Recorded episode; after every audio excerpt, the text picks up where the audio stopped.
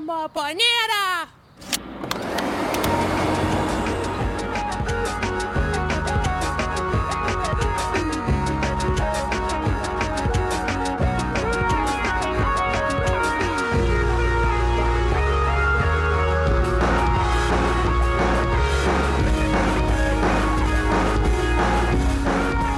It's time to grind through to the weekend because it's already the end of the week. It's the Grinding Gear podcast. I am Garrett Weinzierl, and sitting on the other end of a series of tubes is Kyle Ferguson. Hello. How you doing, It's dude? a pleasure to be here. I'm doing great. I'm doing good. Uh, I'm I'm Friday. properly yeah. I'm properly Fridayed all around here. I'm excited to talk about this steaming a pile of something news. Uh, it's it's gonna be a good show. It's gonna be good. we got it's it's gonna be a pretty uh uh uh chill day, cold day. Get your jackets out where there's a blizzard in Oh, town. oh wow. Okay, going there. Nice. Nice. Well, we're gonna talk about Diablo 4. We're gonna talk about Okay. that unhinged Kotick interview. I take offense to that. I am called unhinged constantly. You are And unhinged Choose a different word, sir. Listen, there's there's a gray. th- th- th- Unhinged has its own alignment chart, Kyle. There's unhinged, and then there's a grid beneath it with Well, your alignment. say, what am I? Am I chaotic good unhinged at least? Like, can I be chaotic good? yeah, it's it's, I- it's like saying someone's violent. You know what? Superman's violent, and he saves people all the time. Okay, all right. It's probably a So- extreme examples. So we're talking about. Uh, well, I guess uh, unhinged because the hinged would be the the the the chaotic or the lawful part. So we're talking about evil unhinged, and I'm good unhinged. At the very least, I'm neutral unhinged. You're neutral unhinged, yeah. I'd, Okay, I'd say you're yeah. neutral. Uh, yeah, yeah. I, I mean, you're kind of chaotic unhinged, though. At times, times. at times. If you, if anyone tuned into our wall of waifus we did last week, uh, I wasn't prepared for you. I would say I'm a lawful chaotic. Because Okay. I put a lot of work into preparing. Uh, I don't rehearse my unhingedness, but you know, there's a lot of background work. D- I DM, you know, I you, DM. you think I to yourself, how, how how can I make this more fun? That, but yes, that, you know, the secret behind the curtain. Yes, I do like to have fun at times. I think often of the uh, the John Cleese uh, sketch from well, it must have been the '70s, where where he goes off about how everyone hates moderates, and I think that is slightly true. And I often find myself playing a doing participating in a balance act, and anytime anything is too far one way, I go, well, well, hang on, hang on, hang on now. But sometimes you need to let things be unbalanced and just report on how terribly unbalanced or chaotic evil they might be. How things may make you feel. Which, speaking of how we feel, I've been sick this week, which is why we're recording on Friday. Hmm. I spent my long weekend in Orlando, and so Kyle, I present to you the Choose Your Garrett Adventure wheel once again. Okay. I can talk to you about not feeling so great. I can talk to you about going to a professional car drifting competition, or I can talk to you about my day at Epcot. Oh, I want to hear about the cars. Like, What? What? what you, you- they they raced. They went in circles. They donutted. It's, like what? it's technically not a race because it's not about who goes over the line first. So uh, if you're listening to the sound of my voice and you're like, what, drifting like Tokyo Drift? Yes. Oh, my sunglasses that are on my head just fell. Is it um uh like a dressage? It's about like What is a dressage? Dressage is when you put on the fancy clothes and the fancy hat and you kind of bounce in the chair when you're doing horse riding. And it's more about like being fancy and the horse is fancy and you're fancy. I mean- and you're not. I guess you could kind of say that. I frequently attribute it to uh, ice skating because it's judged. They have three judges so that it can't end in a tie, and then they they judge how well they drifted based on line through the course, which is like you were to trace a line, like how you use the course, because like the road is wider than the car. So how much to the left of the road, or how much to the right of the road, or how much to the middle. You Oh, eventually sure. come up with something called a racing line. And if you play racing games, you're already aware of this. They judge it on line, they judge it on speed, and they judge it on angle. So since it is drifting, like the angle of the car, like how much is the car turned but still moving forward sideways? Okay. Um, but then also speed because you can drift slowly, you can drift fast. Uh, It's more impressive if, you're, if you have a lot of angle while going fast as opposed to a lot of angle while going slow, because having a lot of angle tends to scrub speed from the vehicle. So all of these factors come into account, and a two go at a time. And so one lead, one chases, and then they come back to the start line. They swap. Whoever chased now leads, and whoever led first then chases. And they're also, if you're in the chase, proximity is considered in the judging. So if you can stay really, really close to the lead driver without running your car into them and trashing their vehicle, uh, that's very good for you. Interesting. So Yeah, it's they- like eh, they found a way to run more than one person on the course at once, and then they kind of added to the point value. Well, it's, it's, it's called tandem. Uh, if you've seen Initial D, it's literally in the anime. Like they tandem in Initial D. oh, but they're racing, right? They're they're like actually racing. in sort of, kind D. of, but they're still doing two at only two cars at a time. Uh, Yeah. And there's a lot of pretty accurate representations of what we would call like good proximity in Initial D, which is where the the tr- car behind gets very very close to the car in front, and they're both drifting at the same time. I see. Yeah, yeah, yeah. So anyway, in the states we have Formula Drift. Um, actually, in Japan they also have Formula Drift. There's Formula Drift Japan. There's also Formula Drift uh, America, which is what we go to every year, and they they come through once a year to Orlando, and that's where we went on uh, Saturday. We've been going every year that they've had it since 2016. Uh, they didn't have it in 2020 but uh, it was it was a good time. It was a good time. Kyle, I waited in the longest dead stop traffic I have ever experienced, and I lived in Los Angeles for almost two years. Sweet. They oh, you got to enjoy your car then, right? It's all about being in the car. it's about enjoying your car. Kyle. You would think, but at a certain point when you're not moving, you're not really enjoying the car anymore. Yeah, that's fair. Yeah. That's fair. Yeah, it it was rough. It was they had like three people total doing the uh, pay for parking situation, and it was it was backed up for almost two miles, dead stop. So it took me like an hour a mile to get into the damn place. At one point, I just got out of the car and was like, "Hey, Katie, just keep inching the car forward. I'm gonna go use the restroom in that gas station." And I just walked through traffic into a gas station, bought Doritos, and came back out after using the restroom. Wow, nice. That's how bad it was, and she had only. But you moved- bought the Doritos, and I respect that. I yeah, respect yeah. you, I was you know, I was walking through, and I was like, "This is just hell. What would make me happy?" And I just, you know, I saw the unnaturally red bag yeah, classic nacho cheese Doritos. They didn't have Yeah. uh, they didn't have spicy nacho, which is my preferred Dorito. But Uh, my, my son tried to, well, he, he succeeded. You know, I'm not going to tell him no because he doesn't have the experience, but he went for the paw shaped uh, Cheetos the other day. And I, I do not like the paw shapes. I don't either. I was really into them as a kid, though, so I I feel that. I, yeah, fun shape. Like I love uh, like wacky shaped pasta. I think wheels are the best pasta ever. And you I think brought that up before, dinosaurs- and and and I I think I classified that as your single most unhinged opinion. Surely not. I surely I've had. It's just wheels. The cheese gets It's caught in the wheels, and the sauce is in the wheels. Bizarre. It's so bizarre. We've I know we've had this conversation. I don't think we've ever had it on a podcast, but I, I think I agree with you because I know I know where your head's at. You're like, well, it's got the openings with the Yeah, crisscrosses, so it's a good vessel for a sauce. And you're not wrong. It's a bad vessel for choosing the amount of pasta in your bite because you can't wrap it around the fork while also getting whatever protein you added to your pasta. Well, no, yeah, you won't get the toppings, but well, no, you can because you go through the wheel. The fork it doesn't pierce it. You don't stab it. You go through the wheel, and you can stack like up to four wheels on a single skewer. That becomes of to me that becomes too. It's like the pasta's too uniform. It, it'd be like if I could if I could magically get all my spaghetti in a line next to each other as opposed to a big, uh, you know, knotted mess, which I prefer. I, I, it's too uniform. It's weird. It's like biting into a Slim Jim of pasta when you stack the wheels that way. That, that that's acceptable.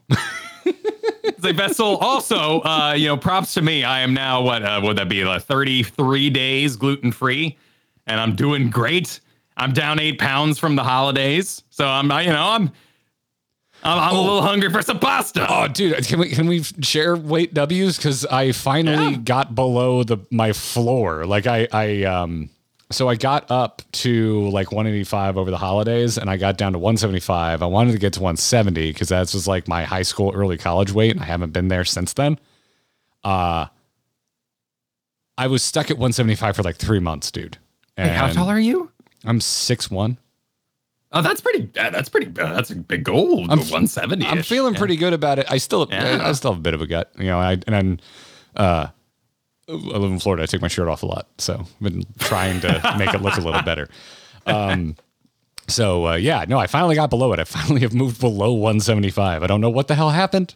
Uh, I've been Congrats. been running the whole time, but I, I feel like my body finally was just like, fine, we will drop weight. Whatever. So yeah, I haven't been going crap. I'm not doing. I, I'm not doing like you. I, I can't live. I can't live without uh without gluten in my life. But uh, yeah, but I'm trying. I've been trying, but just watching my calories and going for runs. That's pretty much all I've been doing, and it's been working pretty well. it's just so easy because you're like, oh man, I could really go for some bread. Well, let me ch- let me think about getting some gluten free bread for the sandwich, like three times the cost. And you just go, you know what, diet's still on. I'm good. it's you almost feel rewarded for not eating the gluten at the end of the day. It's not a dietary restriction. It's merely like it just it makes dieting so easy for me. Mm, I feel that. I feel that. And uh, I gotta say, all the you know, uh, it, dieting is also easier when I can afford these damn organic foods that don't have corn syrup in them. So thank you for the support over at supportourbromance.com. Well done. Uh, is it like seriously, shit, freaking eating healthy, not cheap, not cheap at all. Started doing one meatless meal a, a week, and I'm just I have to put so many vegetables in there to feel full. Holy crap, I'm buying so many veggies. Uh, anyways, we really appreciate the support, everybody. Thank you for heading over to our Patreon, which you can get by going to supportourbromance.com. And no matter what level you sign up for, we do have perks for every level, but no matter what level you sign up for, you're going to get access to our members only channels in our Discord and all of our bonus content. Uh, podcasts, videos, behind the scenes, spoiler casts, all of that stuff will be yours when you sign up over on our Patreon or if you become a YouTube member. Both help us out we tell you choose your own adventure. Do you ra- would you rather have the, the YouTube perks? Would you rather have the Patreon perks? Both good. Check it out. Support our bromance.com. And uh, don't hear this ad next time. Although some people tell me they like these ads, but I don't think this one was Oh. that funny. So you know, it's okay. gonna It's all- dig on it's all- myself. Yeah, yeah. This is all. This whole thing is basically the the garlic bread on the table. Like uh, you know, we've all sat down in the restaurant. We don't know if it's going to be good or not, but there's garlic bread, so we're all pretty happy. Now we get to when the order starts taking a little bit. Now we get to see, you know, oh, the the server's like messing up. Like, what the hell's going on? Like, let's get into the news, shall we? Good, good, good, good. Oh, great news, everyone. Shove it. Diablo 4 is out. If you paid extra money. Fast pass. Fast Pass. Yes, if you got your Diablo 4 Fast Pass, uh, your boarding group is now available. Can you Hmm. tell I waited in line for some shit at Epcot over the weekend? Can you tell? And Do they still do the genie? The genie. It's well, it's genie? Lightning Lane. oh, Uh, the genie is like an AI. It's kind of like a, a an uh, uh, covering up my phone, a Siri for Disney. okay. Um, gotcha. it'll it'll it, it, it like if you go into your account, it knows what park you're going to. Yeah, yeah, yeah. That's what's going Yeah, on. like there. it breaks down your day. Yeah, yeah. But Diablo 4 is now in early access. They're calling it early access, right? Which I think is odd because it makes me think of like an early access game on Steam, which this really isn't. It's like early release Right. of the retail game. if you pre-buy the ultimate or deluxe edition, you get, and it said on the website for quite a while, up to five days of play before everybody else. And that's what's going on. They're giving themselves yeah, a little wiggle room. If they're like, oh, shit, we got big server problems, we gotta push it a day. So you might get four days, you might get three, but they are getting a full five, yeah? Uh, up to four days is actually the text on it. And yeah, you, so they're getting it all. They were able to get it out. The launch has been very smooth, but of course, kind of just like Disney, if you do a hotel on property, you get to go into a park early. Like that's what this is. The launch is smooth, and in that way, they have divvied up their audience and allowed a sort of flow to maybe help the servers. And that could be seen as a good thing. Like the seesaw on this particular topic is going to be insane because there are many, many things that Diablo's doing and things around this Diablo sphere that you can isolate down and like take it their own merit and be like, wow, that's great. And then you can pontificate upon it and doom and gloom all you want. And obviously, a lot of the internet is enjoying the doom and gloom and the drama of it. I, I man, I feel like at least my my Twitter feed is like 50-50. It's some a lot of folks, uh, equal parts folks, not so sure about Diablo 4, and a lot of folks that seem to genuinely be enjoying it. Uh, Yes.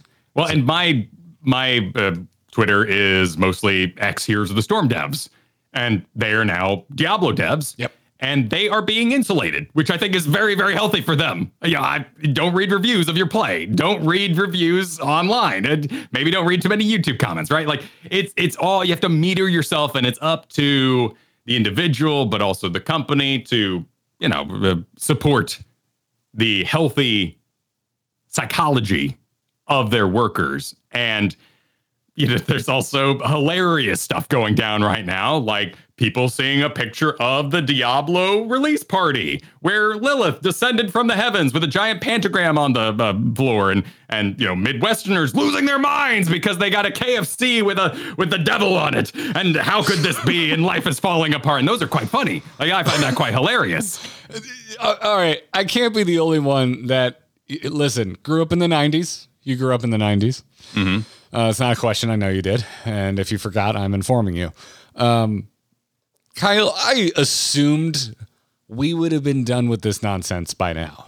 We were a little you- late for the yeah. satanic panic. That, you know, we were a little late for that. We were a little young for the the anti D and D movement of the '80s. Um, uh, but we were very much alive and well for uh, anti Mortal Kombat violence, uh, anti vulgar lyrics in music, and the parental advisory sticker, and Marilyn Manson just blaming everything on freaking Marilyn Manson and Eminem. And I remember being a kid being like, parents, so do not freaking get this. I can't wait until my generation are adults so we can move past this dumbassery. And yet here we are. We are very much firmly now in the cross section of people that are adults. And we're still clutching pearls because something looked satanic on my KFC bucket.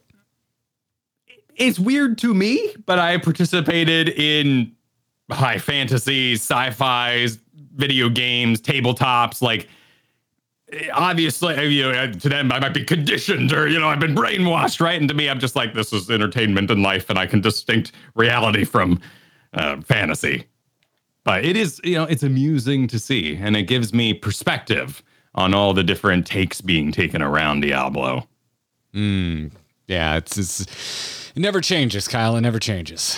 Nope, nope. Yep, the satanic panic is uh it, it will always be a thing. It will always be a thing. Satanic panic. Satanic panic never changes. nope. nope, never does. But there were some issues with the Diablo 4 early launch. Uh, there seems to be connection issues kind of all over the place, you know, smattering of it for some players. Uh, some desktop players were having issues getting into BattleNet, at least yesterday. I saw a lot of reports about that. Uh, but the big one appears to be PS5 and PS4 players, just Sony players in general. Uh, seem to be having the most issues and still appear to be having those issues. Um, Sony players are getting licensing errors on consoles. It's some kind of message that comes up. It's like, oh, you don't have a license for this. It's like, but but I do. I own the game, and I even saw a few Xbox reports yesterday as well. Uh, but there's a great way to get around this licensing error, Kyle. What is it, Garrett? Paying more money for some people.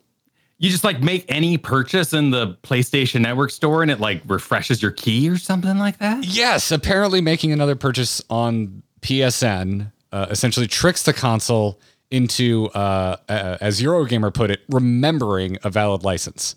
but there's also a free workaround for this because apparently it also works if you just like download a random free game, which Oh. like I always have random free games I can download on the PlayStation because I'm a PS Plus member. I usually avoid it because it's usually crap games, in my opinion. but or stuff I already you. own. What was that? How dare you? How how dare I? How dare Fall Guys is a piece of art. That's one I grabbed. My, I'm done with the sunglasses. Keeps falling off my head. That's one I grab. But most of the time, it's like this. I've never heard of this and no interest, or I already own this.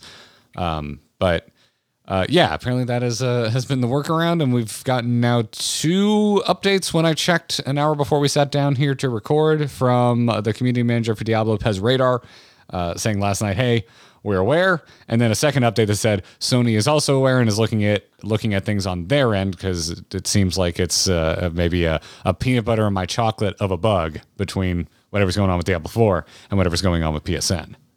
That's it's frankly that's hilarious. Absolutely your worst audience to uh upset. Right, right. We were talking about this last night on stream, and and and I, I, I such a good take from you, which is the the people who paid extra to play early are the last people you really want to piss off. Well, I'm also I'm going a little further, saying uh, Sony people. Like you got a lot of Final Fantasy fans who are now big Sony fans, hate Blizzard, absolutely have found uh, refuge in Final Fantasy XIV, and here they are going, "Look at Blizzard! Look at them, just screwing it up all over again. Anti-Sony practices. I can't believe this." At the same exact time, you know, today, like you have a bunch of drama constantly going on with Final Fantasy XVI. You know. Th- threats of that nobody's hype for it, people insulting Yoshi P directly, all this sort of stuff in the background. That is that is such like uh, angry individuals in a comment section. Absolutely. And- I know so many people that are frothing at the mouth for Final Fantasy 16, and I think to categorize it any other way is wildly disingenuous. Well, it's also like there's there's no hype because there is hype in a kind of way. Like if nobody's concerned about that game not working, not being what they want. Like there are those who have made articles and stuff like the game has an in-game codex because don't the devs don't even know what the hell's going to happen in there. Players are going to constantly have to check the codex to even know what's going on. Uh, modern games have codexes. Like you you you wrote, you just wrote Kotaku 40 articles about how great Tears of Kingdom is, and that thing has a codex so that you can track all the big happenings with the characters in a Zelda game, right? Like, really gonna blow your mind. It's really gonna be complicated what they're up to. Also, like I, I don't. I, to me, Final Fantasy's always been a little convoluted. Like that's not new to me. Like, Yeah. why are we making a big deal out of it now? Almost like Well, you needed something to write about. Well, in the turn-based thing, right, right, you know, the news cycle and drama and all that. So, but it it does amuse me. Like, obviously, if I was trying to play on PlayStation, I'd be quite upset about it. And hearing that the money-grubbing company that I have since left and giving this one more chance to is able to unlock my key if I pay a little more, it's a good storyline. It it matches with the the threads you want to put together in your head. Yeah. Yeah, we're it's it's it's strange. I feel like we're we're sitting like in an embarrassment of riches with games right now. There's so many good games coming out this year. 2023 is looking to be a banner year for video games. Finally, yeah, finally. Uh yes. No, yeah, yeah, you're totally right. We've been in a in a friggin' uh, drought since the pandemic. Well, and just like and the the weird releases throughout the beginning of the year with all the bugs and the bad ports and everything like that. Like, Well, to me, I look at that and that's now. Like, like I'm still, I'm still sitting here being. Li- Actually, I haven't looked in a little bit. Does anyone know? Feel free to tweet me for listening to this after the po- podcast posted. Does anyone know if is, is Jedi Survivor safe to buy on PC now? is it is it okay to give them my money? Like I straight up like Yeah. I have a friend I went to school with whose name is in the credits, and it and it pains me that I haven't purchased this game yet. Sure. Like, Sure. And I loved the first one. So uh, I really want to play it. Um, but I want to play it on my new fancy PC with a freaking 4090. So Now- now- like now comes the part where I'm- well. I feel like I want to say what what should we get out of the way first? Should we get the dev part out of the way, or should we get the we're not playing the early access part out of the way? Because both are important information for the audience. Oh, for, for where we're coming from on Diablo 4? Yes. Uh, Yes. Important information for us. If you've never heard before, we both plan to play Diablo 4. We both like Diablo. Uh, we have developers that we would consider personal friends working on the game. Uh, and, well, we're not paying for early access. Is that everything? that I cover all our bases? I, I think you, you yeah, you kind of like you kind of got it. Like I uh, morally, um, just uh, you underestimate my patience, company. Like I'm not paying extra twenty dollars to play the game early. It'll be the same game, and in fact, it'll be cleared out if it has a bunch of MMO mechanics. I don't want a bunch of people teabagging the king while I'm trying to talk to him. I like I like entering MMOs and live service games pretty well after the fact. I like the early zone to be cleared out. I don't want to see a lot of people. Yeah. Uh, Diablo to me is an intensely uh, mood experience that is very low lit. well, I got news for you. You're going to see a lot of people. I know, and I'm not, there's a lot about this, um, a lot about these 10 out of 10 reviews. I'm very much uh, upset about. But we'll get to that in a moment. It- to the, the to the developers who are our friends, I'm I'm intensely happy for them. And this is double sided, right? So what happened is review copies went out into the world. They were a special key that didn't have the shop or other sort of in-game MMO event stuff tied to it. It was literally just the game without the other stuff the company puts on top of it. And by the merit of just the game, it earned five out of fives, 10 out of 10s. And the developers that we know that poured their blood, sweat, and tears into this game, that is so cool. That is being awarded a costume award on the most awful movie ever made. Like, that is awesome. That is so freaking rad. And I'm really, really happy for them. Now, of course, as a consumer, you then go about and say, that's a bait and switch. That's bad. How could you put out that review? They only gave them video footage to show what the shop was going to be like. We don't know. To me, Yosemite's beautiful. You put a billboard in it, it's trash. So I currently, having checked a number of streams, have not seen anything egregious about platinums and you just defeated Leoric. You deserve a bone set for 30% off. Like I haven't seen anything like that, but it does exist on top of this game in some regard. Mm. Yeah, yeah, because we we both talked about we we both hated how Immortal was constantly shoving shit in Always. your face. Yeah. Uh, I, I like we were talking about it on stream this week, and I likened it to like late '90s, early 2000s, like turn of the millennia uh, dot com pop up banner tactics, where it's like in your face, and it's using like f- weaponized FOMO verbiage. Like, Yeah. congrats on killing Leoric, 50% off on the make someone at KFC clutch their purse bender for only the next three minutes. Like it might as well be a blue screen with yellow text. Like call now, one or easy payment of 19.99. like that's Call how now, yeah. lowbrow it felt. Yeah. And it really uh, it really annoyed me because I I remember you know, years ago when we were primarily covering Blizzard when Diablo Immortal got announced, I was defending it because I played it on the show floor at BlizzCon. And I was like, this feels like some Diablo ass Diablo. Just happens to be on a phone, but you know what's not on the freaking show floor demo? The store because it was almost four years before the game actually released. Also, why would you have a store in your freaking floor demo? This makes no sense. It's like running on a private server.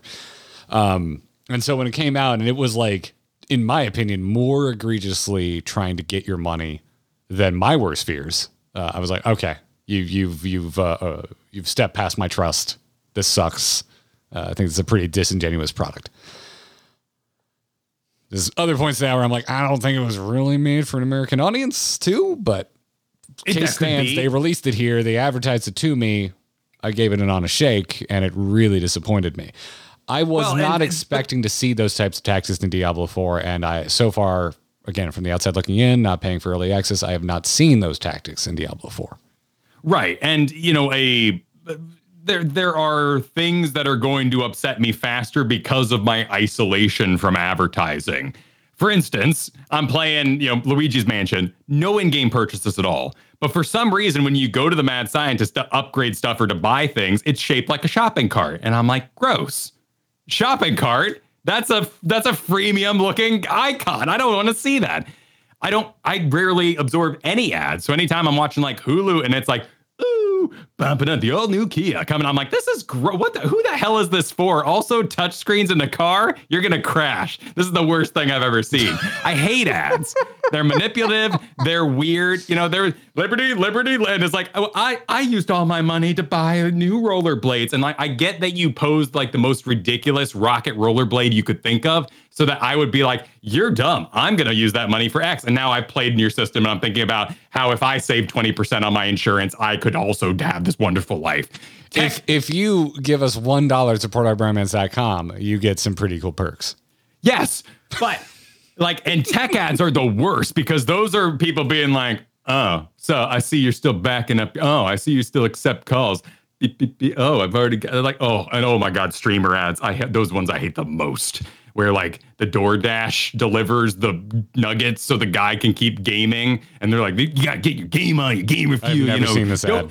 I've never. Don't miss a match. Oh, just go to Twitch and like open any channel, and you'll see like Uh, three of them yeah, in a row. there's there's there's a difference. I don't I don't go to Twitch anymore. Oh, I, I hate them. Well, I was around Twitch yesterday because I wanted to see what the game was looking like for people enjoying it. And on that note, I don't think Diablo, and I think for a lot of part, like there are a lot of games that just don't look particularly good streamed. And I don't think Diablo is particularly my brand of stream business. It's grindy, it's gray. I, that's not a critique. I, I love Diablo too. Like I want it to be darker and more gray. But the visual feast of an eye is that you might have in another game isn't going to come through. So I never felt like I really saw much. And I didn't understand what their build was. I didn't understand what I was seeing. I don't think the game is highly streamable in that regard. So I wasn't I think it's your preference, right? Like I'm the same. I agree with you. Diablo's a game that as soon as I see it, I'm like, I'd rather be playing. I'd rather be Yeah. playing right now than watching this. But uh, then there's games like Hearthstone. I really like playing and watching. It depends on the mood I'm in. Uh, and also sometimes I'm watching with a purpose, like, oh, what deck is this, or what battleground strategy are they employing since the patch? And I, I specifically go and watch certain streamers to learn. That's a good point. If I were to, if I was like, I want to play a bear druid with the something somethings I don't know about and the talent trees, and they're advertising full bear build, I would find more interest in that. And same thing with us in esports. When we watch a lot of esports, we wanted to see our StarCraft faction playing. We wanted to see our heroes interacting on the field and learn something. A lot of times I just wanted to watch MarineKing's, Marine Micro, but Sure. Yeah. yeah. you know, but you're invested. You're you're aware of kind of the ins and outs. Like when I see a orange in Diablo Four, I don't really know what that is. I, I can't be excited about it. I don't know how much gold is gold when it falls on the ground is 300 a lot, you know. So I have no perspective on Diablo 4 for that regard. Uh, on that note, actually, on that note, let's announce our guest next week because we're going to have a butt ton of perspective on this very Oh wait, hold on, hold on, hold on, hold on, because I added a question at the end of the show to bait this. So let me Oh, let me bring this question up. Let me bring this question up. okay. Harry wrote in to our questions for the host channel in our Discord, which is the members only section of the Discord. When is the core host trifecta going to be completed with Bo guesting? The answer is next week. next week. Bo will be joining us, uh, and Bo is currently playing the living crap out of Diablo 4 in early access, so he will have uh, had much more time with the game than we will have had, and we'll uh, be talking to him next week. Yep, Bo is going for the, uh, the first thousand people to reach level 100 challenge in hardcore mode. They have taken the week off of work, and Bo will be here to tell us all about the massive amounts of Diablo. So we're going to have a very much a uh, group together. yeah, yeah. So it, it it is going to be a deep dive on what the game actually is, because as we said, for uh, for moral issues, for uh, own personal consumer habits, we are not participating yet in this endeavor. I just didn't want to like. I, I can't afford it. I just didn't want to spend it. Like that's a that's a whole nother conversation that's being had around uh, this particular game, which I'm happy to get into. uh, all right, get uh, let me finish my thought because Okay. this isn't some big proclamation. It's just that I'm used to getting early access when I just pre-order, not pre-order and pay extra. Right. But that's it. That's it. That's the whole reason. I'm just like, "Mm, you should have just given this to me. This, I, Well- I, I'm gonna say it. I feel entitled. Well, uh, I- well, I mean, that's been a joke for a long, long time. I mean, I remember old uh, Yahtzee zero punctuation videos being like, they begged us to spend $40 on their game and they were happy we played it for five years without giving them a dime. What's wrong with developers these days? But like, to me, like, I don't need, I don't know the game and I don't know if I'm going to like it. So why do I want a temptation mount? Why do I want a Hellborn Carpus, like a Carapace? Like, I don't know what these things are to even desire them Well, they're showing you them right there. In, in, in these little tiny images. Like, uh, okay, It's, it's I- a pretty bad. Yeah, I'm, I'm with you. It's a pretty bad way to sell to sell your uh, your extra you know goodies. You should show them in motion. Give me a little video. Make it like jazz it up a little bit. I'm giving you marketing notes. Diablo Four. I mean, eh, maybe maybe they do. Maybe there's another tab here that I should be going through. But I mean, we're all we also again are in front of a pretty heavy Final Fantasy 14 audience. A lot of them say they've already pre-ordered Final Fantasy 16. So th- there is no like hard cuts. It's all about your own personal choices and the companies you want to support and the ones you trust along the way. So uh, right now, I don't know if I'm gonna like this. And I mean, really, to me, the big turnoff is every review I watch, people are like, the story, forgettable. The end game's excellent. I'm like, well, that's not what I care about. I want, I, I know this seems insane, and you call me insane for it. But Diablo to me is Diablo 2. It's a story based game that I go a journey through. I enjoy the world building. I enjoy the atmosphere. To me, it's very much like Dark Souls, where the world building and atmosphere really leads the way. In my defense, uh, I don't think you're insane for that. I just Okay, don't. Va- I just don't share the same value. You don't value, yes. And uh, when uh, you you played Diablo 3, right? You didn't play 2 or 1. I played a little bit of two. Didn't own it. Okay. And one was very old. Uh, some people revere it as a deeply tactical experience. That is to say, if you love kiting, you'll like Diablo 1 because it's extremely dangerous. And that might not be your cup of tea. I think I, don't loaded particularly- Diablo 1 once and then never returned. I don't particularly love kiting as a primary tactic, but I did really enjoy my time in Diablo 1. But I, de- I, I beat Diablo, I beat Mephisto, I beat Baal, like, and then I quit. I play through Diablo every two years. Last night I was even having some FOMO. I was like, oh man, you know, oh, I checked out all these streams. I was looking at the game, like, oh man, I do kind of want to play this. So I fired up Diablo 2. I cleared the Den of Evil, got it out of my system, and went to bed. Like I was deeply satisfied by ah the stench of evil in this area on my necromancer, and that was it. Like I, I was like ah that that was it. I did it. I, that was the nostalgia I was searching for. I don't need recreated nostalgia. In this house too, I am influenced by Kristen, who is who purchased the Diablo 3 collector's edition, and it is a regret of hers. Uh, she was very disappointed by that game and its storytelling, and she was deeply, deeply stoked in the Lilith cinematic. It was very cool. It was very dark, very adventure heavy. Lilith descended from on high, didn't even look at the cultist that summoned her. She was a badass. And then we see Lilith kind of walking around, like touching people's faces and being very verbose. And to her, that was like, well, now that's the bait and switch she was commented on. Like that to her was like, oh, that's not the Lilith you sold me. I don't really care anymore.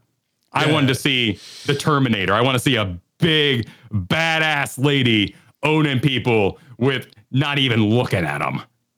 And instead, uh, just in the early uh, the beta that we played, uh, her talking head is showing up and yapping constantly in like the first two hours. it, it- you know it, it that is a style. You know we've been sold that for a long time on diablo 3 there's all the various um you know scrolls you pick up. There's all the little things you can it's all voice acted which to a lot of people is great. Uh, to me it you know coming from where I kind of enjoyed those games. To me, I enjoyed those games most when I was at my lowest, when I wanted games to be the most loud and immersive and like the most all encompassing. So I couldn't think about the world or my life.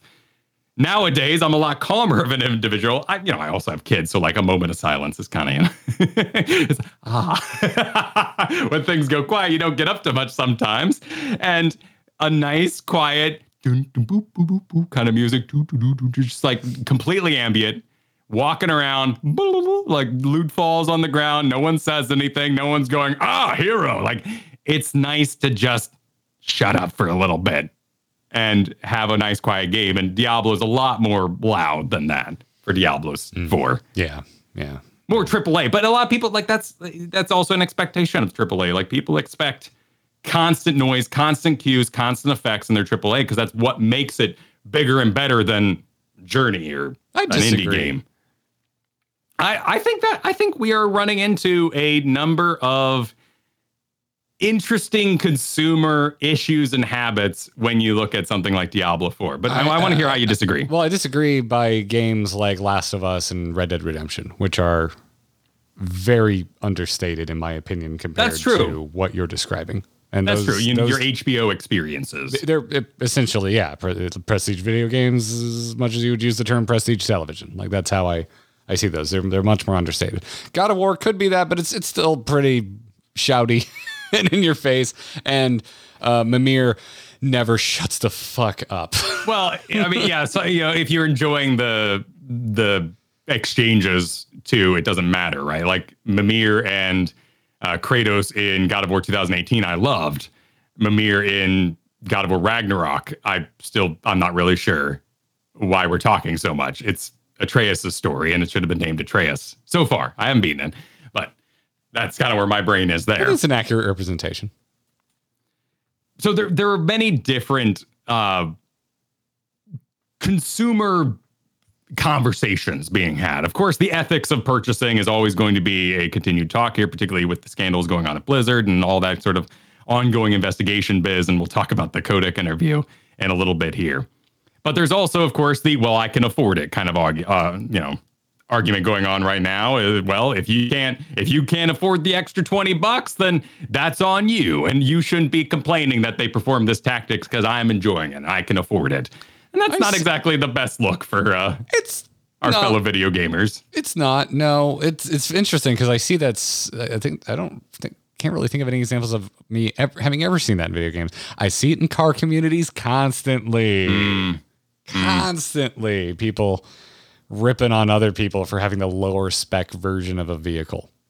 Yeah, or probably not like getting the top tier of some sort of thing. It's no different than like hardware for a computer. And the mm-hmm. same exact thing happens in video games. There are many people who have seen enough billboards, become desensitized. And as I just mentioned last week, it's very hard to rock a action RPG's boat when it comes to ads because they just left Lost Ark. Like they have been through an absolute gauntlet of advertisements, battle passes, paid skins. And when something releases working and of value to their dollar, that's a W. That's an S tier game release. That's that's the perfect game release. It couldn't be any better than this to them. So we need to it's it's almost like we have to think of that perspective when we're gauging something like Diablo. It's very very different than another type of game that you might play completely solo. I, I remember the the long wait between Diablo two and Diablo three because I remember I had friends that loved two and we were all kind of waiting for three, and then I started really getting into Blizzard games and in the in between and being like, oh damn, there's this whole other game that I haven't really had a, a serious experience with with Diablo. I can't wait for three, and I remember trying a, a, a few action uh, ARPGs. Right, that's what everyone calls them. A few ARPGs. The big one that I stuck with for a little while was Torchlight, um, which I think is a solid game, but. Uh, Sure. I I think to me, for me, and how much I enjoyed it, it paled in comparison to how much I enjoyed Diablo three. Like it, it was not close. I have a lot of hours in Diablo three, um, but that's that's a game I really enjoyed, and I didn't have the preciousness coming into it with Diablo two. Um, so the fact that the the story really didn't do anything for me didn't bother me all that much because I got what I thought I wanted, which was just like the the main gameplay loop. I loved just getting loot and getting owned by harder and harder affixes. Like Diablo 3, in my opinion, did that really, really well, and I, I really enjoyed it. Um, so that's that's why I was like, eh, whatever, story's not that good. Story's not that good WoW right now. I'm moving on with my life because I like the gameplay. So it, it wasn't a it wasn't a game I came to for the story in the first place. I would have been happy if it had a really good story. That would have been such a nice, you know, put it up over the top in quality. But boy, it was kind of a boring story. Although I will go to bat for Reaper of Souls. I think Reaper of Souls had a pretty cool narrative. Yeah, Reaper of Souls uh, did have a lot of amazing set pieces too. Like it was worth seeing Reaper of Souls, just like it's worth seeing Legacy of the Void for how they pushed the genre. That's a very kind of buzzy term. Like, ah, they really pushed the genre to the. But there were some set pieces in Reaper Souls that were truly otherworldly at the time. And I, I will say the same thing about Legacy Void. Terrible story, very convoluted, too astral, but best strategy game I've ever played so far in terms yeah, of gameplay wise. that, that campaign is awesome. Has some really cool ideas. Plays so well. It ends, you're like killing God. It goes full anime in a bad way. And I did not enjoy the story of Legacy of the Void, which stinks because I loved Wings of Liberty and Heart of the Swarm. Like those were two top tier stories, I think, told through an RTS setting. Yeah, well, in particular, Wings of Liberty is just so grounded, kind of uh, well, Terran, right? It's It's uh, it's very Starship Troopers. It's Yeah. extremely Firefly Starship Troopers. Yeah, yeah. Yeah, whereas uh, the Swarm goes way more Marvel, and I didn't enjoy it as much, but I still just love the Zerg in general. Uh, hence the you know the big Tyranid investigation, the Warhammer front, and another game that definitely has like, are you gonna paint? And you're like, well, yeah, I think painting's fun. Good, get the airbrush, get the things, get the and then oh, uh, and you're like, cool, all right, I- okay, airbrush, that sounds cool. Like I'll give a little sheen, and like, well, you gotta get the box, and you gotta run the hose out the window, and you gotta have the fan and the compressor, and and you're just like, hold up now, what's all this? It, it is a commitment. It is a Yes. commitment. And many people see playing a Blizzard game as a commitment. And, you know, uh, you may have heard, like, I remember this being a very kind of popular phrase, like seven years ago. But what would happen if we put people's age on their Twitter's account? Like, when someone, you know, ats you and it's like really, really out there. If you saw, you know, a 19 next to that, you might treat it differently And then if it was like a 45 next to it, right? Like people, people sometimes want more information on the person they're talking to. And if we could do that in the Diablo 4 sphere, I think we'd see a lot of very interesting changes based on the way people talk. You have people who are just on the launcher. A lot of people playing Diablo, reviewing Diablo, talking about Diablo, have the Blizzard launcher and nothing else. Like they live and breathe Blizzard, and this to them is an expert launch and a perfect use of their time and dollar per hour. It is a hundred percent worth it to them, which is really weird with like the price of eggs now. Like it's, it's the dollar per hour things. They've gone down, Kyle. They've, the, I I'm, know. I'm happy to report I, eggs have gone down.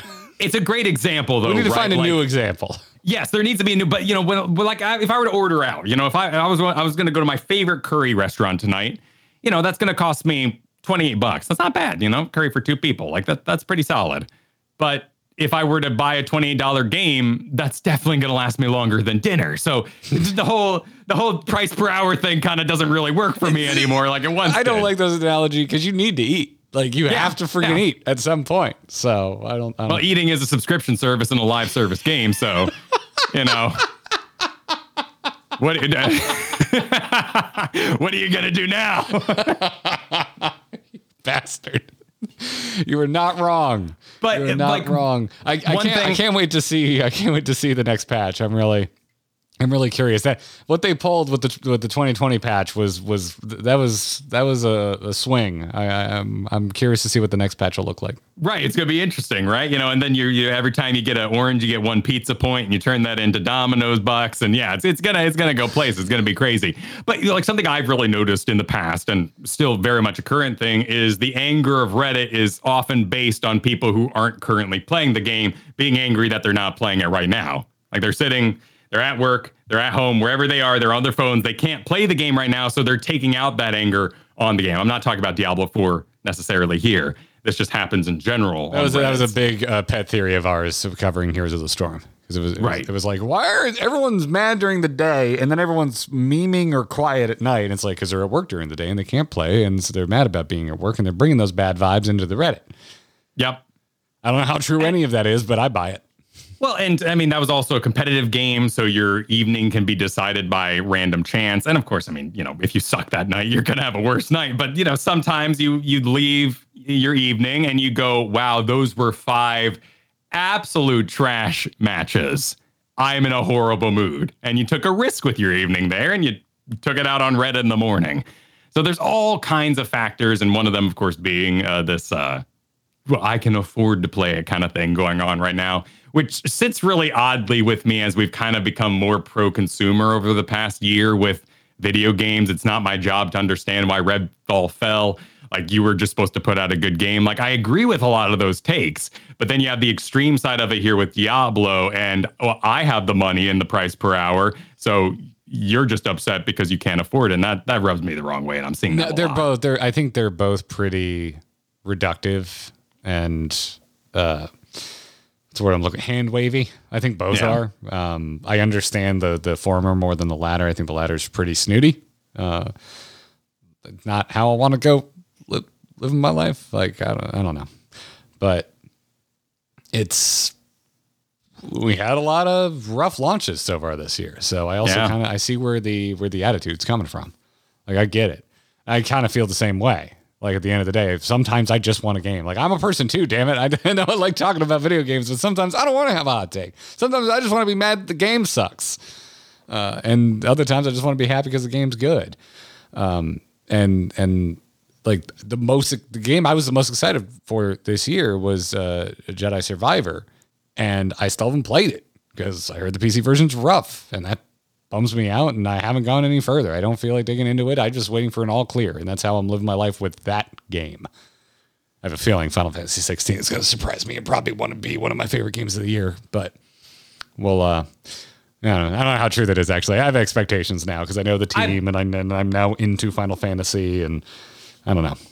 I have zero expectations, but that's because I'm going to disrespect the game when it comes out. I'm going to run to the first objective. I'm going to skip all the side quests until I care. I'm probably going to get like a bad ending for my first chapter or something because I didn't talk to the lady at the shop for the thing. But the game doesn't yet have my respect. I, I'm looking forward to it. I respect the dev team. I respect purchasing it. But I don't, I don't know if I'm going to like it or not. And there's a lot of unknowns there. Yeah. Uh, you know, to, to me, I had a very, my most look forward to game this year was Darkest Dungeon 2 which was kind of a weird. You asked for an Xbox and got a PlayStation experience, and you know it, it, felt very spoiled. Like, oh, this is a great game. It's not what I wanted for my birthday, but it is good. I remember getting my brother Last of Us like back when it was still new and like being so excited for him to play it. He didn't like it at all. oh, like, I was like, so Yeah. because to me, I'm like, there are a few games I'm as reverent about as the first Last of Us, and so it's like it was like I was giving somebody Citizen Kane. Like this is important. And, and given to you with love and expectation. And he was like, eh, I'm going to go back to playing Sonic. And I'm like, Yeah. you wound me. You wound me, my brother.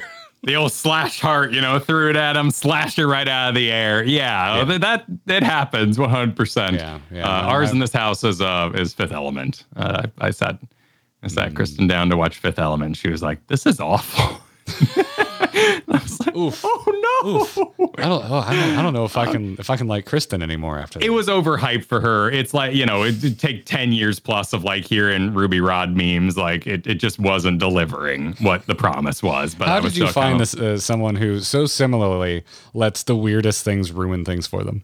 I know, right? It's almost like we agree on a lot of things. I'm like, that's a hot take, and I don't agree with it, but I've got my own coming right at you. So equal exchange. There's a lot of Equal respect in, exchange. in your Yes, relationship. Exactly. There may be a lot of disagreement, but there's also a lot of respect. Well, she also got through Bloodborne in like half the time I am, and it's just it's it's it, my poor soul. There'll be no living with her after this. She's destroying that game, and I've struggled the whole way. Mm. Well, uh, speaking of uh, destroying games, you know, Diablo 4 may be enjoying some uh, positive buzz for the first time for anything out of Blizzard in quite some time. So, wouldn't it be lovely if the CEO of Activision Blizzard gave just a completely wild batshit interview? this is like uh, I there are times in my life where uh, I feel like the peasantry, and this is it. Like I feel like I should have never seen this article. I this is supposed to be like sitting on a table while you wait to move funds to your offshore account.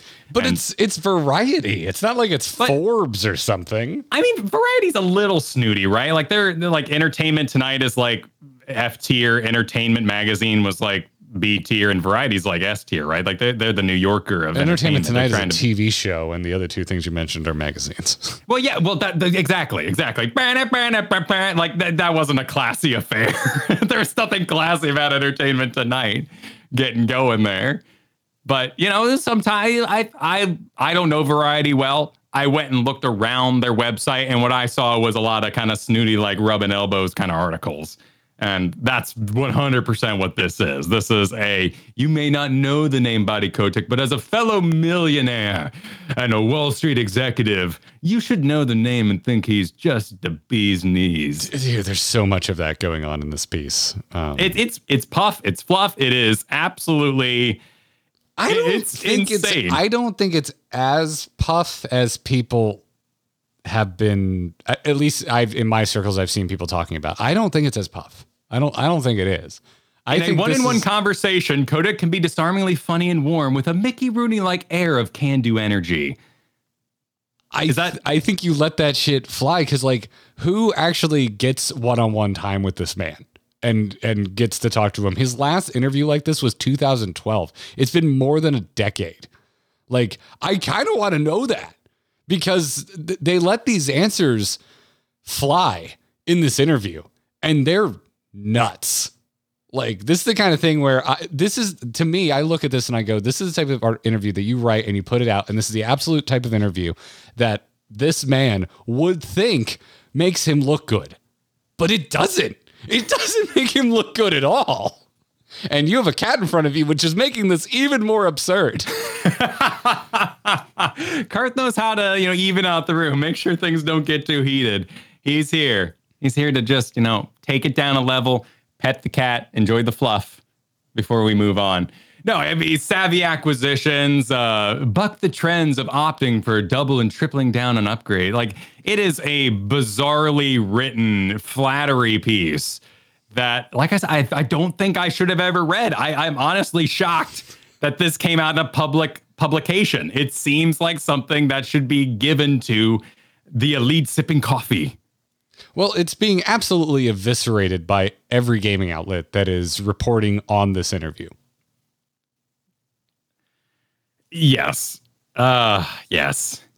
Because the like I said, the answers stand. Yeah, there's there's flowery bits of verbiage in here that desc- describes the man Bobby Kotick and tries to make him appealing. To me, I look at it and I go, they're, they're just trying to describe how he actually comes across. Because I think a lot of us assume because of the memes and how angry we all are with the state of Activision Blizzard uh, that he actually talks like the devil. But they're trying to give you an idea of what he actually freaking sounds like when having a conversation with the dude. I find that fascinating.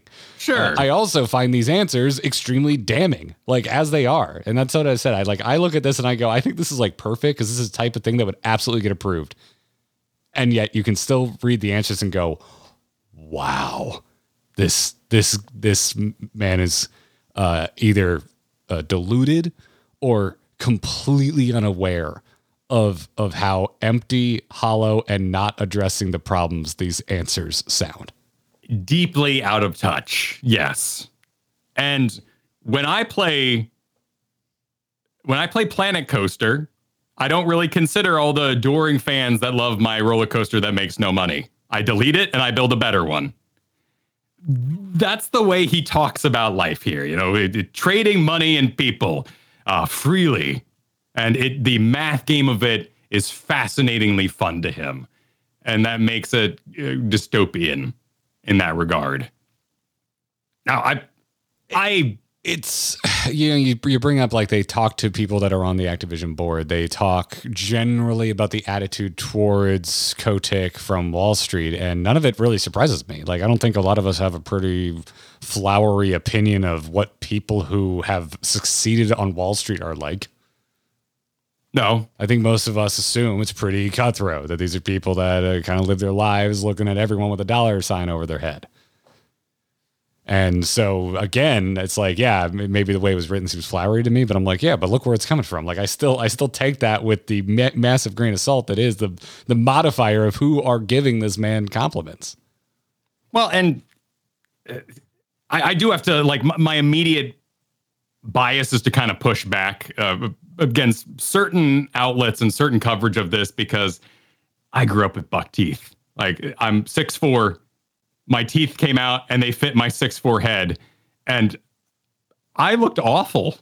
So anytime I see anybody rip on his image, I'm a, I immediately dislike your outlet. And there's a lot of people doing that. Like, uh, Okay, I was wondering where the hell you were taking this. yeah, there's a lot of people who want to make fun of how this man looks, and I am deeply offended by that. And I immediately dismiss your outlet if that is how you are going to go about covering this. There is merit in digging into what is said here, but I do have to say, like, I am, that's gone too far, and it's really bothered me. Now, I understand where it's coming from, but uh, yeah, I think you and I share a, a similar amount of uh, we don't like bullying, no matter how in the right you may feel about said bullying.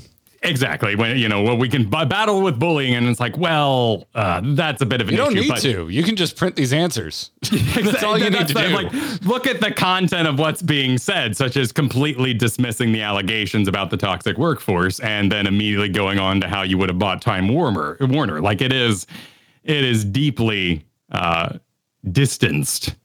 I, I I started laughing in my office when I read his. I'm not against unions. I'm in one. Like he joined SAG to have a bit part in Moneyball. Once. Right, and- like that's it. Like I'm not against unions. Look, I'm in with like. Come on now. Well, and also as an actor, joining a union can be a huge problem because then you can't do like local plays and build your career. So if Kotick was a small time actor trying to make it in the world, that could have been his worst decision because then he could never have growth. He could only do the productions under that banner.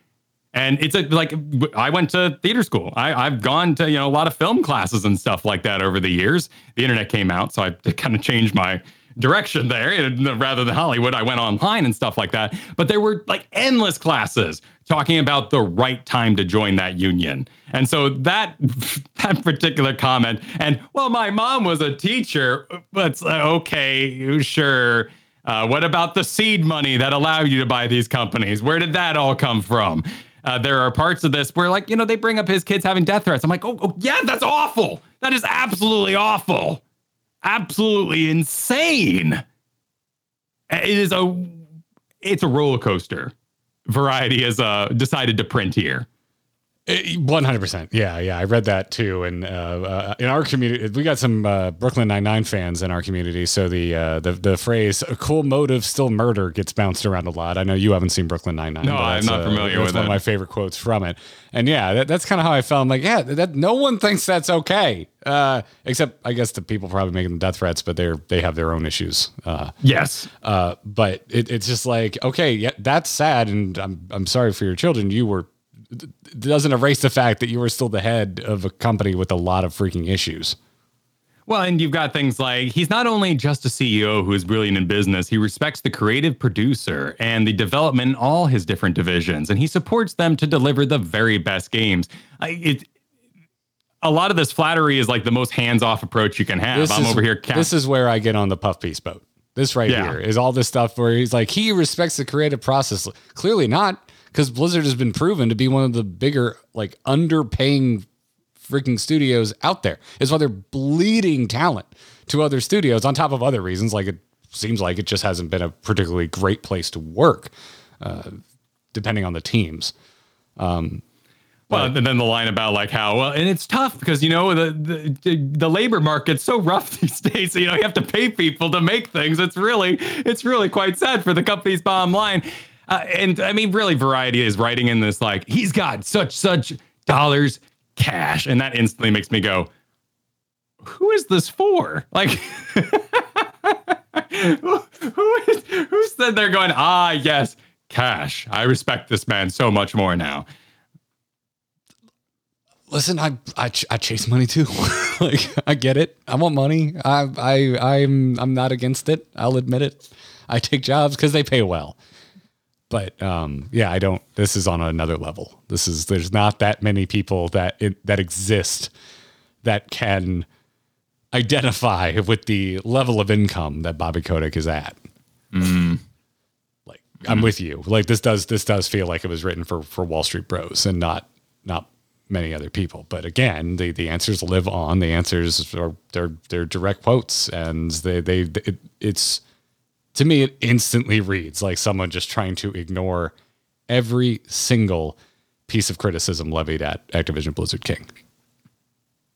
Absolutely, but uh, to me, this is very much like he's coming up on the end, right? 2024 is kind of when he's gonna excuse himself. Supposedly, that's when his con- current contract is going through. I, like clearly, uh, clearly, everything is nothing's set in stone, right? No one knows for sure what the plan is, but from the outside looking in, it sure as hell looks like he really, really, really wants to get this Microsoft acquisition pushed through and leave. Right? Like it kind of seems like that's a, a would be a lovely exit for him. Uh, where, and I think a lot of us sitting on the outside would be like, no, we would really like these lawsuits to go to fruition, and maybe you actually have to suffer some sort of consequence.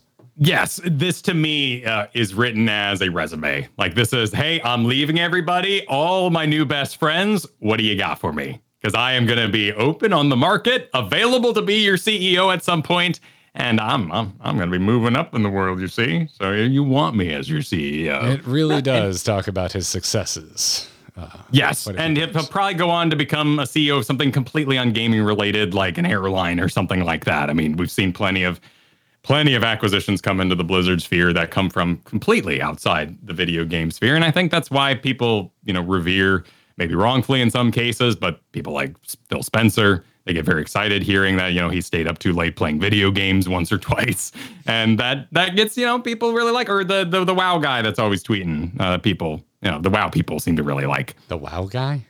Yeah, uh, Ybarra, Ybarra. People are oh, the, Twitter uh, likes Ybarra. the- do do they? Because his more recent comments about not moving up from QA landed him in some hot water. Well, sure. On the journalistic side of things, that see, and that's where we find perhaps the the biggest heartbreak in this whole thing is that we're not able to, as I was just gonna say, gamers, right?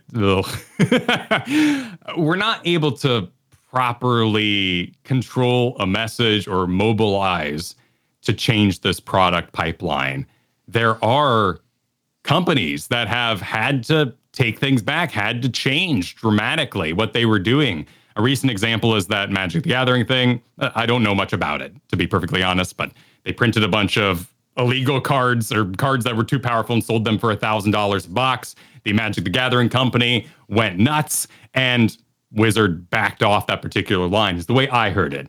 You may have been around for episode 20 or so where I actually kind of lost it on Wizards of the Coast and their plans for Dungeons and Dragons. Because that is a message that a community can control and can organize around. And we were mad about the licensing going on there that was going to stifle all creativity. They were going to own everything ever made in Dungeons and Dragons. We were able to enact change. Gaming isn't like that. It has TV ads, it has a console that just pops up. It has a launcher. There, there are so, so many people. I mean, just think about the last time you heard somebody say, Why can't people play X game? It's because people don't participate in communities. People don't watch YouTube videos. The massive amount of people who play video games are not participating in communities and online spheres. So we find ourselves frustratingly and constantly in gaming trying to change things, but we feel like we have no power. And this variety article perhaps the biggest injury to me it does is it says that's 100% correct. Here's a man who's never even heard your woes, doesn't even think about them, shows off a motion capture sphere as though it's a new toy he doesn't understand, but he gets someone else to explain it. And how cool is that moving on? And in a city of dreams that so many of us grew up to thinking Hollywood. You know, I think the Hollywood illusion was broken pretty early. We've all had a lot of movies about like how bad, how predatory Hollywood is. But gaming was held on a pedestal for so long. We had colleges develop for it, special academies to move people in that industry. And then we saw just again and again how it is this mill that is just destroying people and taking their livelihood and, you know, taking their youth in a sense, their life force with long hours and uh, lack of pay and that that's the that's the damage I see in this variety article is I just feel thoroughly disheartened to do anything or make any sort of pledge to stop this, to join in an effort to stop loot boxes or whatever it may be, NFTs, because someone oh, like Bobby's just not going to hear. Overwatch, Overwatch had to invent reasons to come out with two to stop loot boxes. And that that went to like federal because of gambling and other things like that, right? Like that yeah. that managed to break through. But when it comes to like an individual game or sphere of being like, don't do this, don't release this, it seems very rare that we can have that kind of impact. Yeah. And it entirely and depends I'm, on the leadership. I'm with you. I don't think anything you just said is untrue. But I also look at this inter- at this interview and I see a man I think who's who's a little shook. And like doesn't I agree. doesn't know how to handle employees asking for competitive wages and I think I, I, as a whole, I look at the industry and I think it is getting better because like people are having public talks about how much they're making. We know that Riot is way overpaying on Blizzard. Now Riot has their own issues, but it seems to be at. I don't. I, this sounds kind of hand wavy. I don't want it to be, but it, like at least unfair pay isn't one of those issues mm. because it has been for so long uh, at a lot of studios. Blizzard being one of them, and the more that folks, uh, the developers actually working on these games, the people who are directly affected by these bad actors speak up and actually talk to one another and get answers that their companies don't want them to get, the better things get. It starts moving the needle. And so I, I like this. This is like Kotick's. Kotick's going to be gone before Activision Blizzard actually has to reconcile with this, with it before their their pay actually catches up with the rest of the industry.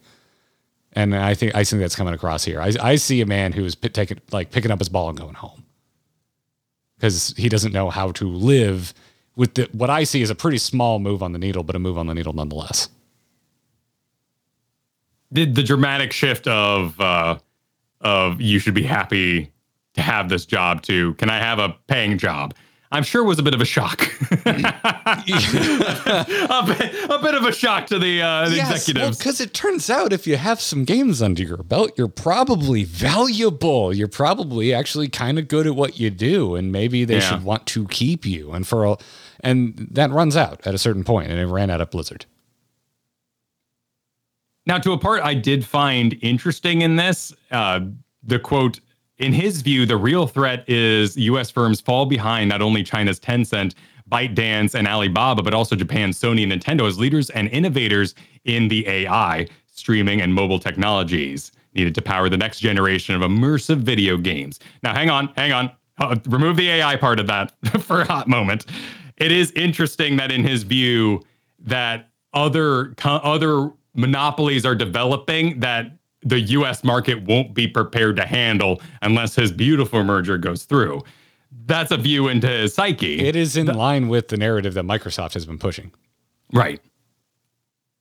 It, it's certainly. I don't think they've been talking about AI as much. And isn't somewhere in this article? Too, I, it's been a bit since I poured over the whole thing. I, I scanned it again this morning, but isn't there a thing in here where he was talking about how it's going to be great when AI can just like generate games? I'm just thinking, it, this is the same article where they said this man respects creatives. Like, what what are we doing? Yeah, that is such a it's such a twisted uh, thought process in my mind because you know I want to interact with the AI shopkeep in the MMO of the future. I want to walk up and be like, "Hey, how's it going?" They'd be like, "Well, hello, friend. I'm an actual uh, living, breathing being. Would you like uh, to order more apples today? What could like you bought yesterday?" And I'd be like, "Well, sure, AI being. That's really fun." And they're like, "Excellent. Would you like to get married to the AI thing?" I'm like, "Not today, Mister Shopkeep, but that sounds excellent for somebody else. I'm moving on now." And like that, it always really bummed me that MMOs are less of a amusement park. I expected when I saw things like uh, World of Warcraft coming down the pipeline that someone would get inside, you know, Lord Cathedarius and like pilot him to go attack Stormguard. Like that seemed like a thing you should be able to do in an MMO, much like Mickey Mouse walks around the park and is a real person inside there. so that kind of like that future, you know, that it interests me to have that AI driven character inside the game that no human will be logged in all 24 hours to to use. But you're absolutely right, of course, on the other end of like now we you're talking about people as capital, and now you're dismissing their possible contributions, their own livelihood as something that can be recreated by a computer. And that's twisted. Well said. Well, I was amused. That's my takeaway. I think I, I'm also slightly influenced by the fact that I use the listen to this article now feature when I. Uh, yeah, yeah, it was right there. You know, oh. dyslexia. I, I, saw the button. I was like, oh, hell yeah. Um, read it to me. But the AI voice came on and said everything like this. Bobby Kotick breaks his silence, embattled Activision CEO. Oh, oh, and it kind of made it it kind of made it more dystopian in that way. I think I, think it added an edge to it that was extra jarring. I mean, it sounds I, fitting to me. I haven't I haven't really I don't really go to CNN or you know news articles like that. Uh, unless I'm like checking out what Twitter's veiling talking about and I'm trying to figure out what the hell's going on. Well, so they, not, usually have their actual news clip in video form up at the top. Yes, yes, and and sometimes the websites actually have someone read it to you. This was an AI or a, you know a, a text speech kind of generator doing it mm. for me. But it may have, it may have, uh, full disclosure, may have uh, influenced my view on this particular subject. Well, we're going to do text to speech right now with some Q and A where I read your text. Hello there. Hello there. Hello there.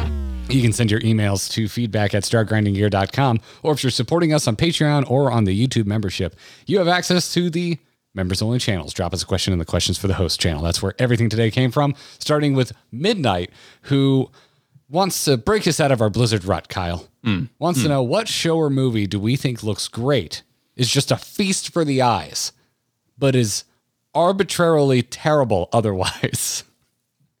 what is something you think is trash, but you just love looking at it? Heavy metal. The what was that, 80s? 80s cartoon? Okay. That's uh, a good when, answer. That's a good. Although I think it's actually pretty ugly. but I know is. you like the way it looks. So well, I don't like I don't like any still. It's like Street Fighter, the new Street Fighter. I hate all the still images from it, but seeing it in motion, it's fascinating. Like an overdeveloped calf is really freaky in that like calf? cell shade look. Yeah. Oh, like you're talking about like, like a muscle as opposed to yeah, like a muscle. A, yeah. I thought talking yeah, about know, like a baby got, cow. No, no, they got like their, their leg up and like their foot is there, but it's like oddly warped and shadowed, and the whole thing's kind of weird. But it, there's something like in motion about it that I find very interesting. Oh shit! Rings of Power is a good answer from chat. Multiple people saying Rings of Power. Rings of Power. Rings of Power is an excellent answer. Poor Rings of Power. I feel so yeah. bad for literally everyone that worked on that show except for the scriptwriters. good example. My brain immediately goes to Prometheus. I don't think it's utter trash. I think it is. I think it is one of the most brain dead scripts I have ever seen committed to film. I don't think I'm capable of properly deducing it because the scene is so uncomfortable. The scene? The scene, well, yeah, you know, with the thing coming out of you know, the, the giant tentacle gives birth to it, kind of thing. Like that's just that's just messed up. I mean, that but that's that's my answer. Like it looks great. I think it's one of the most beautiful movies I've ever seen. And it is it is truly dumb.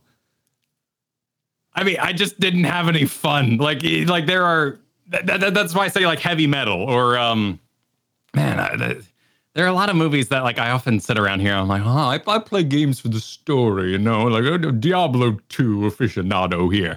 But then I love things with just like trash stories sometimes. I think it's really strange. Uh, like I, I, like, and and this isn't judging. I, I I'm I want to admit that I don't understand uh, people that say they only play games for the story. I'm I'm like I play some games for the story. I play some games for the gameplay. Like, do you just never play a puzzle game?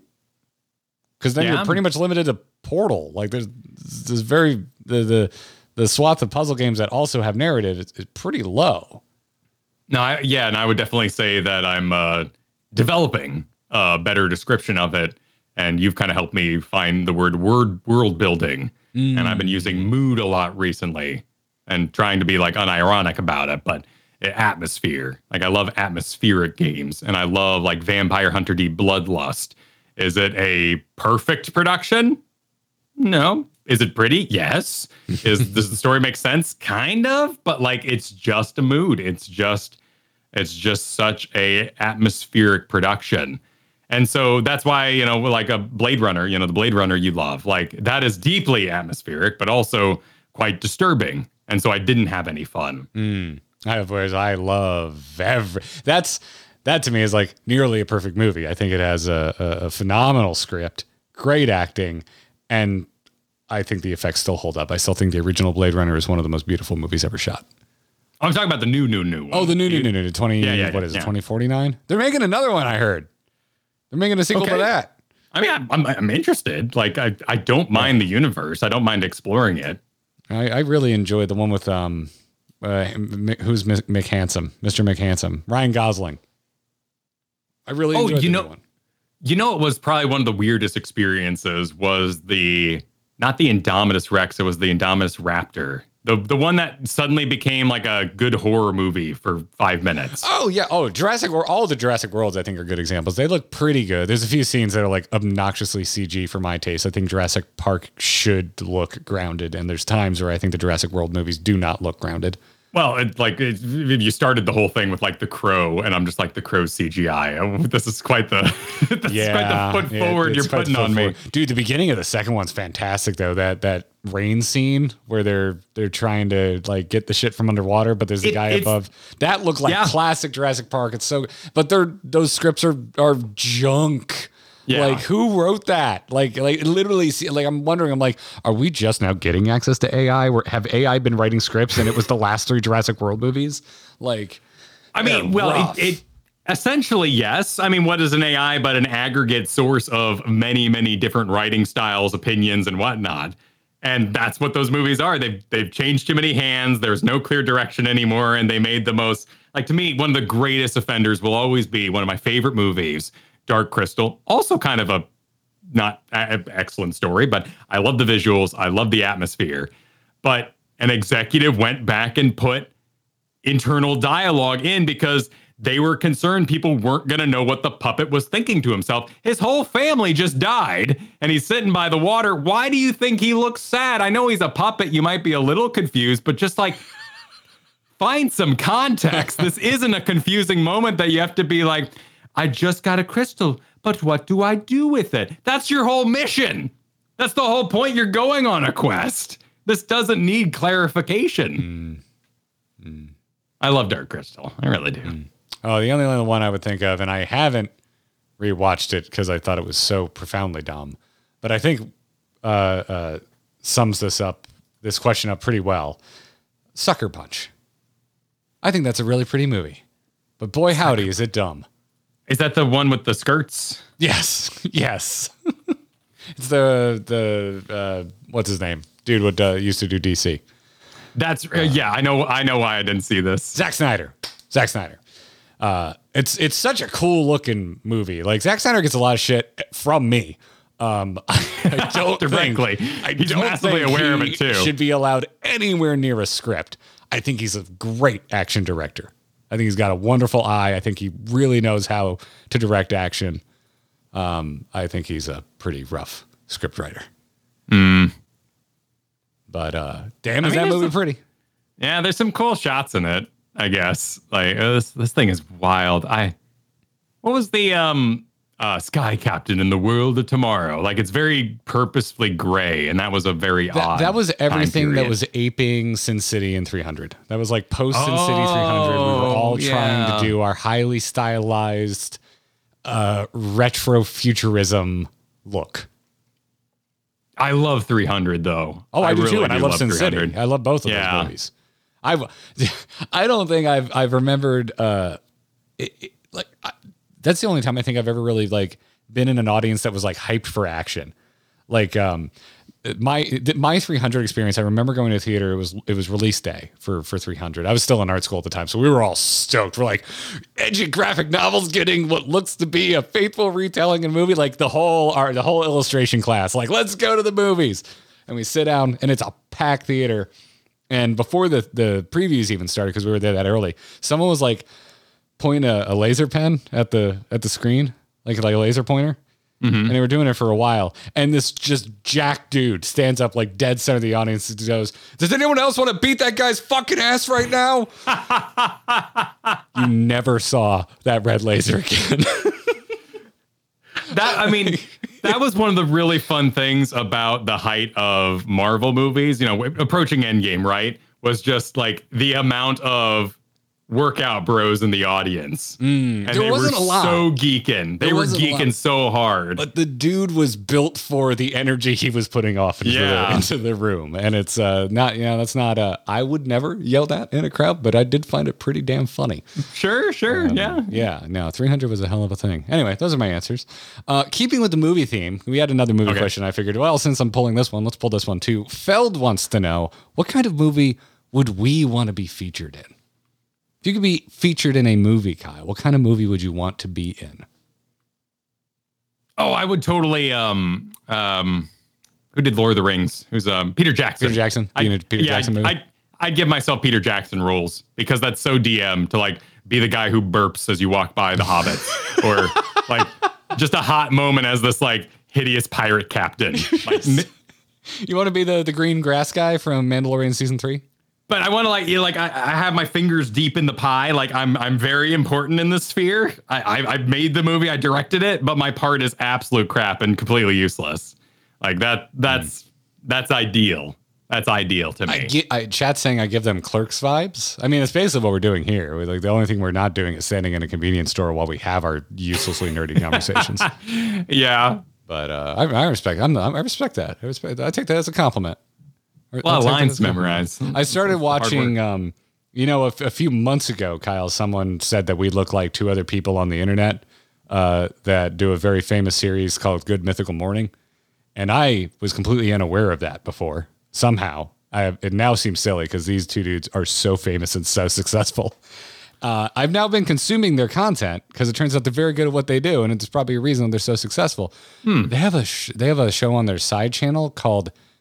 Uh, well, actually, it's, it's not them hosting; it's the person that runs their kitchen. Uh, they do last meals where they have a guest on and they make them what they would want for their last meals. And so I've been thinking about. I've been thinking about things a lot lately. I've been kind of existential about it because the, in these interviews they talk a lot about legacy and like you know what kind of life do you want to live. Um, it's phenomenal programming, by the way. I cannot say enough good things about this. I love I love finding new ways to do interview formats, and this one's fantastic. Um, but because of that, I've been getting rather existential, and uh, this is a long way of saying that the clerks thing I'm taking as a compliment because I think all I ever really wanted to do was be weird, and I think I've succeeded. Yeah. I mean, that's basically what I requested. Some really weird role that is atmospheric, and uh, or, or that, or like you know, some sort of like really wild gremlin quest giver. If I could have that, like really chewing the scene, Ooh, yeah. jumping around. If I'd I was in an that. Animated flick, that. I would love to be in a, a, Fast and the Furious movie when it was still about cars. Put me in a car movie. Put me in Gone 60 Seconds with Nick Cage. Put me in uh, uh, uh, first three f- uh, Fast and the Furious movies when they're still about cars, damn it. I want to be the cheese. Like Fast 2, man. It's freaking Florida as shit. It's such a cheesy, it's such a legitimately bad movie. Let me be in there with like cargo shorts on in the background at a, a Miami gas station. Like, let's go. Fast Three is Tokyo Drift. Fast 3 is Ta- Tokyo Drift, yes. Okay, okay, okay. Yeah.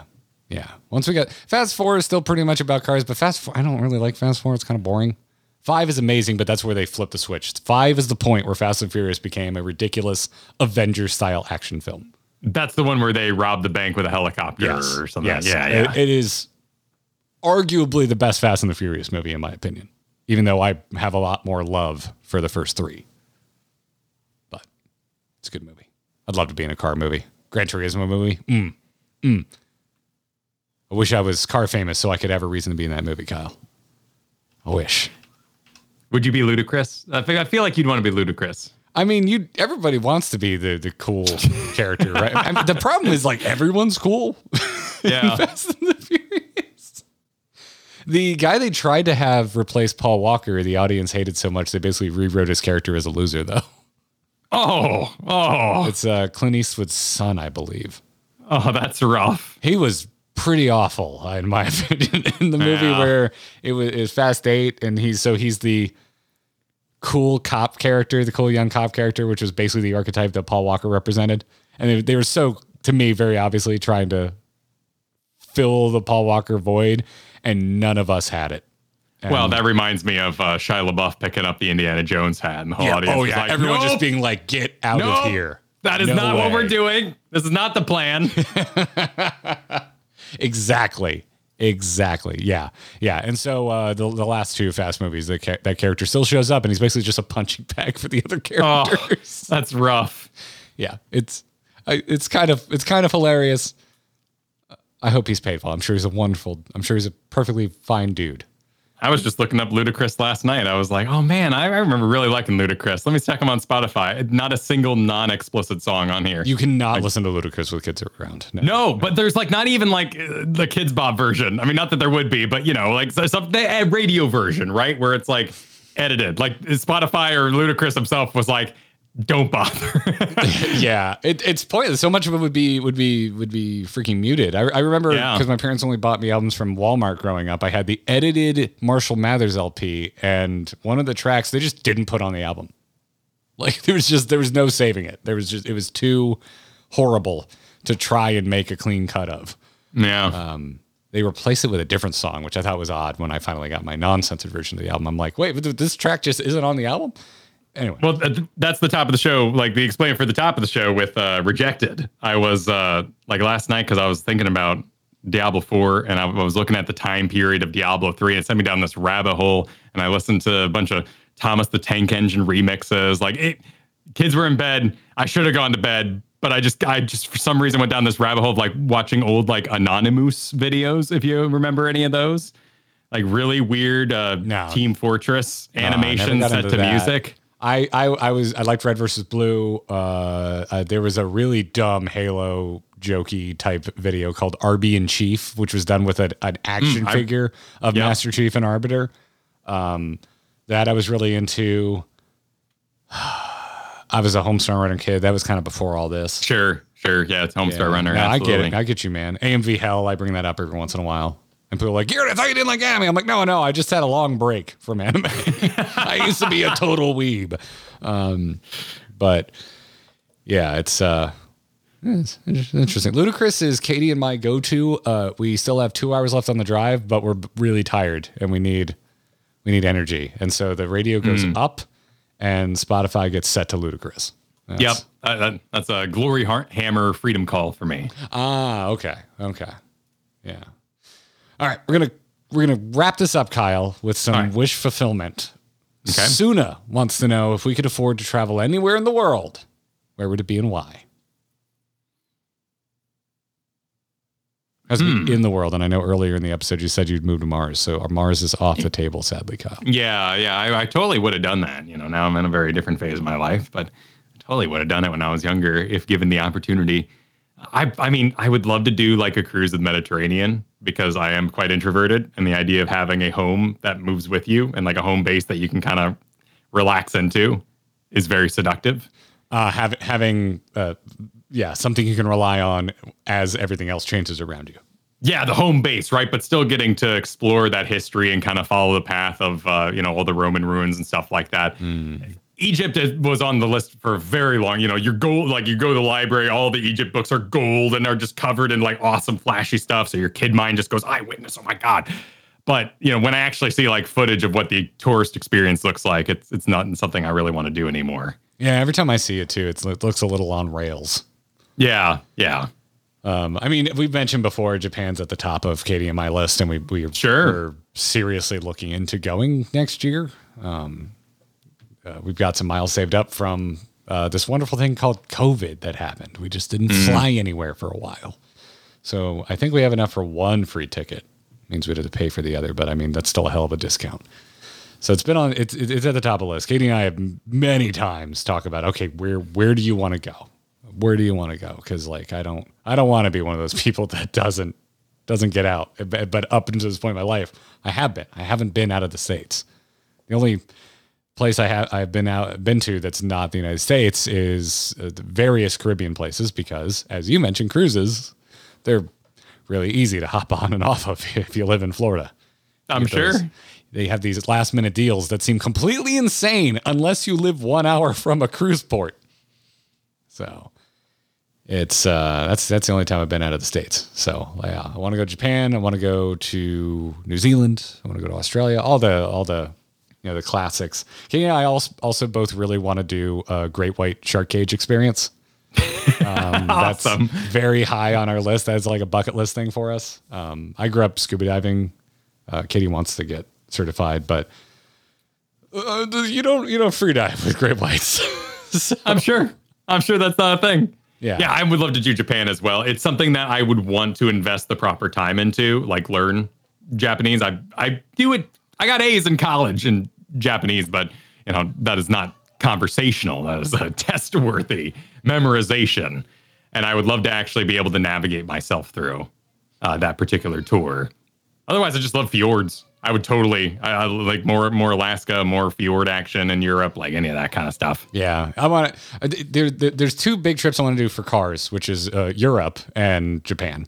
Like I want to, I want to spend a lot of time there, rent some fun cars, actually go driving on the roads. Like Japan, I want to do some mountains. I want to go out to the countryside. I don't want it to just be Tokyo. So in my head, I've always been like, if I go, I'm doing like one week just for Tokyo, and then another week for exploring.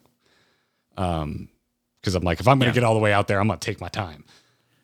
That that's the thing about Japan, right? Like the Mediterranean kind of thing. It would be like stop, go, stop, go. You know, you see see the pillars, see the pillars. uh, You know, Olympus, whatever. You know, the, the, Temple of Zeus. Go, go, moving on, moving on. Like it'd be a great gauntlet in the photos, but Japan would be something I want to actually like live and breathe a little bit and actually kind of enjoy Yeah, those aspects. Yeah, Tokyo, no car, and I just want to go to all the bars. Like it's, it's where my cocktail obsession hails from. Japan was doing it right when we were still making a fruit salad for an old fashioned over here. Um, so I definitely want to do some drinking over there. But uh, have I ever ever told you about how much I want to go to Germany and drive the Nurburgring? The Nurburg. It's like I don't know if it's the biggest, most turns racetrack in the world, but I think it is. it's massive. Uh, and and you can go drive it. To my understanding, it's basically handled like a toll road as long as there's not an official race happening there. I've seen, yeah, I've seen the outline of this before, even with very little knowledge of cars and stuff. I am aware of the squiggle, the kind of uh, fried chicken looking shape It is that this thing makes. Impossibly big for a racetrack. Um, and there's there's entire businesses in Germany that just rent cars for you to go take on the Nurburgring. So that's uh, that's also on the list. Really want to do that. Interesting. Yeah. And then I hear uh, any driving in mountains in and around Switzerland is supposed to be a life changing experience. So there's, I have a lot of travel that is spe- specifically drive a car related. That makes sense. Yeah. Yeah. Someone in chat saying, "Yeah, you can get on there with a rental car or your own." Yes, I've seen the rental car fails. Yeah, Katie and I love watching Nurburgring fails. The crashes are spectacular. yeah, it's a it's really narrow, like really freaking narrow. It's wild. No, yeah, a lot of places I want to go. I better get going because I'm not getting any younger. And you could be. Oh, that's what the cruises are for, right? That's yeah, but I like cruises now. You know. Put on your New Balances and head out the door, old man. You got it. Excuse me, You'll sir. I wear. I, excuse me. I wear Nikes, but not the cool ones. I wear the Nike, the comfy running Nikes. Oh hell! Uh, these are some fun questions to uh, to to give us a palate cleanser after that Kotick interview. Thank you all Yes. for writing in. Keep them coming. Uh, you can email us, or if you're supporting us either through the Patreon or the YouTube, we have that dedicated channel where you can send us questions. Uh, we we try and get to at least three a week. Sometimes our episodes go long. We cut them a little short, so we get a little back back catalog there, and we usually save the Final Fantasy 14 questions for bonus dedicated Final Fantasy Q and A segments. So that's going to do it for this episode. Speaking of our uh, backers, thank you so much to our wonderful patrons supporting us and our YouTube members. If you want to, ooh, ooh, Kyle. Kyle, were you expecting to be sadder and having a sore throat today? And you just wanted to bring me some joy because this is filling me with life. Yeah. Oh, oh, there it is. Uh, I was about to say maybe, maybe a little. Oh yeah, we were just we were just digging Yeah, it. We were we're just digging in it. Now we're We're bringing getting it down, so we can get back back to thank yous. Well, if you want to support us, check out supportourbromance.com. It'll take you directly to our Patreon and to our recent patrons, Ultra Talon and Andy Tuix. Thank you very much for signing up. Thank you. We appreciate it. And of course, we want to thank our legendary level backers Sean B, Mike R, Stephen J, Das, Cheesy Bob, and Sean with an EAB. Appreciate it, everybody. Other than that, you can follow me on Twitter at Garrett Art, Kyle's at Kyle Ferguson, and we have a joint account at Garrett and Kyle. Other than just follow us on YouTube. Really, just go to youtube.com that's slash place. AMoveTV, search for Grinding Gear on YouTube. That's our channel. We do the podcast there. We do our weekly streams there. We have a weekly video there. Just recorded a new one for you. We're editing it as we speak. That'll be dropping next Wednesday. Final Fantasy 14 fans are probably going to dig it. Yeah. That's going to wrap it up for this edition of the Grinding Gear podcast. Until next week, when Bo Schwartz from the Core Podcast will be guesting with us. GG. Take care. Bring that music back.